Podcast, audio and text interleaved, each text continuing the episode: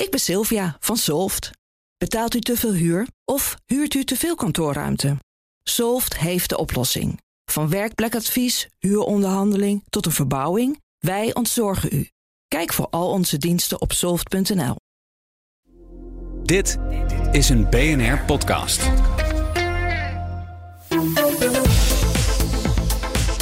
Iedere dag een blik op de wereld en die komt van onze Europa-verslaggever Geert-Jan Haan. Geert-Jan, goedemiddag. Hallo Thomas. Kleine oogjes, hè? Twee uur durend eh, interview met Tucker Carlson en Vladimir Poetin. Ja, het gaat je niet in je koude kleren zitten. Eh, Kleine oogjes, klapperende oren. Oh ja, knetterde het dan zo? Ik ehm, moest vooral heel erg terugdenken aan eerdere eh, interviews en gesprekken met Vladimir Poetin. Eh, klapperende oren als in dat ik af en toe eh, wakker schrok. Omdat het begon allemaal met een monoloog van een half uur over de geschiedenis van Rusland. En hoe zijn invasie in, in Oekraïne eh, tot stand is gekomen. doordat er in de 8e eeuw iets met de vikingen is gebeurd. En dit is niet overdreven, hè? het duurde echt 36 minuten. Ja, ehm, eh, het hele interview van Tucker Carlson met Poetin, waar iedereen wat van vindt, duurde ongeveer twee uur. En ja, eh, we hebben dat toch maar, eh, maar bekeken. En ehm, nou, een aantal reacties daarop, laat ik daar eerst mee beginnen. En, en dan kunnen we het nog even over de inhoud hebben. Rusland eh, schijnt te overwegen om eh, Twitter, tegenwoordig bekend als X, als platform weer open te stellen.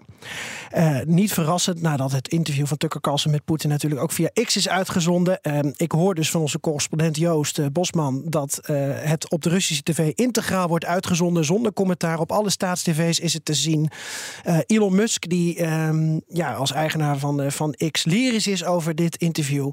Dus dat zijn allemaal resultaten van dit interview die nu opvallen. Ja, dus Poetin schiet er wel iets mee op. Schiet het Westen, en je kunt je dan afvragen of het Westen zich moet laten vertegenwoordigen door Tucker Carlson, er ook iets mee op? Eh, Trump schiet er iets mee op. Is ook onderdeel van het eh, Westen. Eh, maar ehm, het deel van Europa en van Amerika dat de waarheid over deze oorlog en deze illegale Russische eh, invasie in Oekraïne voor het voetlicht wil brengen. Ja, dat deel dat komt toch wel een beetje nu bedrogen uit. Eh, Gisteren sprak ik er ook over met Mark Rutte. Ik was bij een persconferentie en ik zei ook: eh, meneer Rutte, u doet zo uw best om draagvlak in Nederland voor Oekraïne te behouden.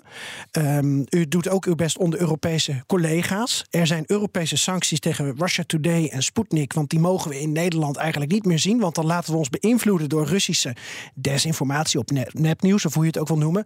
En dan komt Tucker Carlson in combinatie met Elon Musk met een interview met Poetin. La la la la la. Meneer Rutte, dit ondermijnt toch uw hele verhaal? Hij zei. Ik wil eigenlijk niet te veel aandacht aan dit interview besteden. Ik ga niks over zeggen. Maar op zijn Rutteaans. Ik heb wel wat wenkbrauwen erbij gefronst. Dan naar eh, de andere kant van de strijd. Oekraïne, daar vervangt Zelensky nota bene. En ik denk dat we dat moeten benadrukken. In oorlogstijd een topgeneraal, een populaire topgeneraal onder een deel van de bevolking. Zaluzhny, dat zat er overigens wel aan te komen. Je zegt een topgeneraal. Het is de topgeneraal. Ja. Want het is de legerleider Ja. die, eh, Ja. Die, die officieel formeel een functie elders krijgt. Om het maar even vanuit het Oekraïens naar, eh, naar het Nederlands te vertalen. Heeft Want die, heeft hij die geaccepteerd? Of dat weten we nog vraag, niet. Nee, Ja. dat weten we nog niet. Maar eh, het, het schijnt dat eh, Zelensky hem graag wil behouden als strateeg. Maar dat kan ook zijn omdat de populariteit van eh, hoog ligt in de Oekraïne. En dat het dus niet... ehm, ja, het straalt ook op jou als president af. Als jij een populaire legerleider officieel ontsta- ontslaat. Dan klinkt een functie elders toch net wat netter. En nu komt daar generaal Sirski voor in de plaats. Dat wordt dan de nieuwe legerleider. Maar het gaat ook gepaard met een ehm, ja, herstructurering van, van defensie en van het leger binnen Oekraïne. En hoe dat dan uitpakt aan het front, ja, dat is heel moeilijk te voorspellen.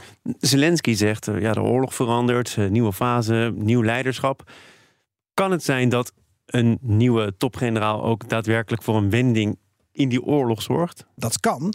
Eh, maar wat we weten van deze eh, nieuwe opperbevelhebber, Sirski, is dat hij risicovoller opereert dan zijn voorganger Zaluzhny. Dus het kan heel goed uitpakken, namelijk hele risicole- eh, risicovolle operaties die goed aflopen. Maar het kan ook heel slecht uitpakken, namelijk risicovolle operaties met ongelooflijk veel slachtoffers aan de Oekraïnse kant zonder succes.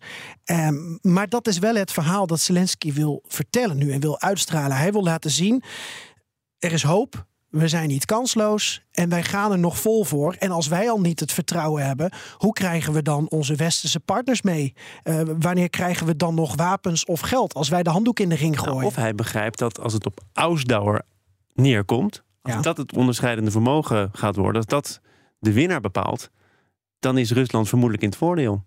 Dus moet je snel iets forceren. Ja, maar dan krijg je een dood- of gladiolenstrategie.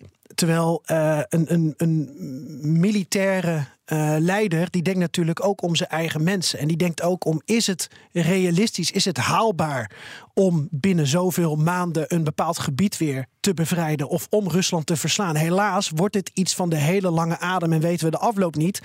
En zou het zomaar kunnen om bij het begin van het verhaal weer terug te komen, dat in november de klap hierop wordt gegeven als Trump president van Amerika wordt, dan is het misschien wel over en uit voor Oekraïne. Trump heeft ook nog een appeltje met Zelensky te schillen omdat hij ooit niet de Hunter Biden files heeft prijsgegeven. Weten we dat nog een paar jaar terug?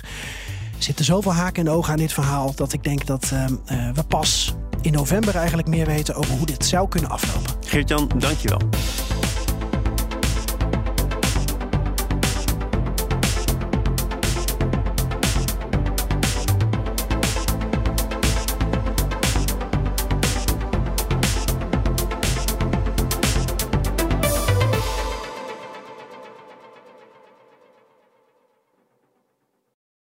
Ben Sylvia van Solft. Betaalt u te veel huur of huurt u te veel kantoorruimte? Solft heeft de oplossing. Van werkplekadvies, huuronderhandeling tot een verbouwing, wij ontzorgen u. Kijk voor al onze diensten op soft.nl.